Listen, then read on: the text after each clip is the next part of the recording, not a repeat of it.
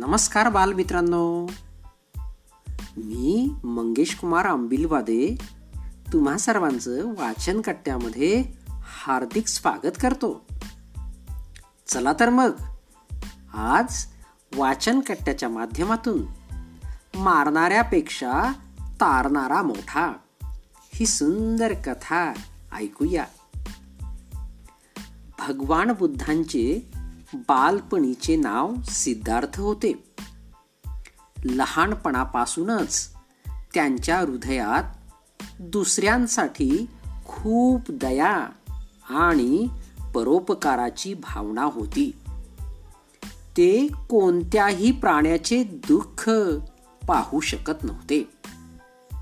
महाराज शुद्धोधनांनी त्यांच्यासाठी एक वेगळा बगीचा तयार केला होता.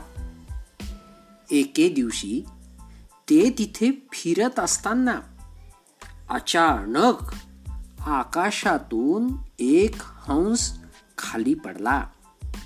तो हंस सिद्धार्थच्या काकाचा मुलगा देवदत्तच्या बाणाने जखमी होऊन खाली पडला होता. शरीरावर लागलेल्या बाणामुळे त्याला असह्य वेदना होत होत्या. हंसाच्या या वेदनांचा अनुभव घेण्यासाठी सिद्धार्थने हंसाच्या शरीरातील बाण काढून उजव्या हाताने स्वतःच्या डाव्या हातात घुसवला. त्यामुळे स्वतःला होत असलेल्या वेदना हंसालाही होत असतील? या विचाराने सिद्धार्थ रडू लागला. सिद्धार्थ हंसाला घेऊन राजवैद्याकडे गेला. राजवैद्याने त्याच्यावर उपचार केले. राजवैद्याचे औषध आणि सिद्धार्थची सेवा. यामुळे हंस आधीपेक्षा तंदुरुस्त होऊ लागला.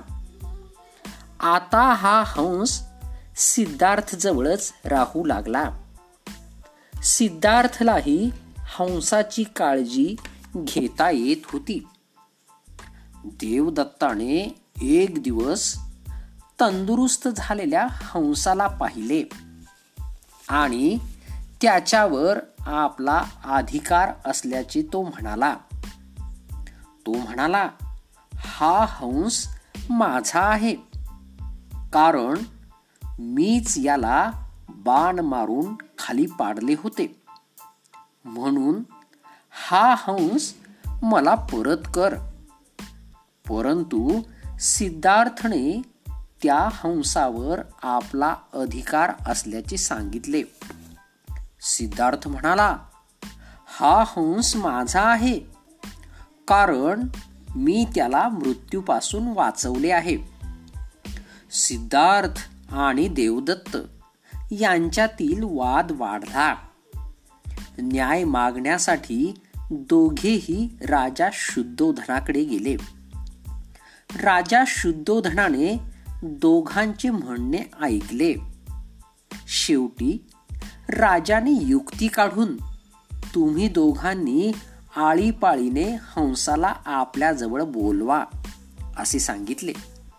सर्वप्रथम देवदत्ताने हंसाला जवळ बोलावले. देवदत्ताकडे हंसाने नजर उचलूनही पाहिले नाही. मग सिद्धार्थची वेळ आली. सिद्धार्थाने जेव्हा हंसाला बोलावले तेव्हा हंस उडी मारून सिद्धार्थच्या कवेत आला. सिद्धार्थने प्रेमाने त्याच्या पाठीवरून हात फिरवला. हे बघून राजा शुद्धोधनाने असा निर्णय दिला की हा हंस देवदत्ताचा नाही तर सिद्धार्थचा आहे.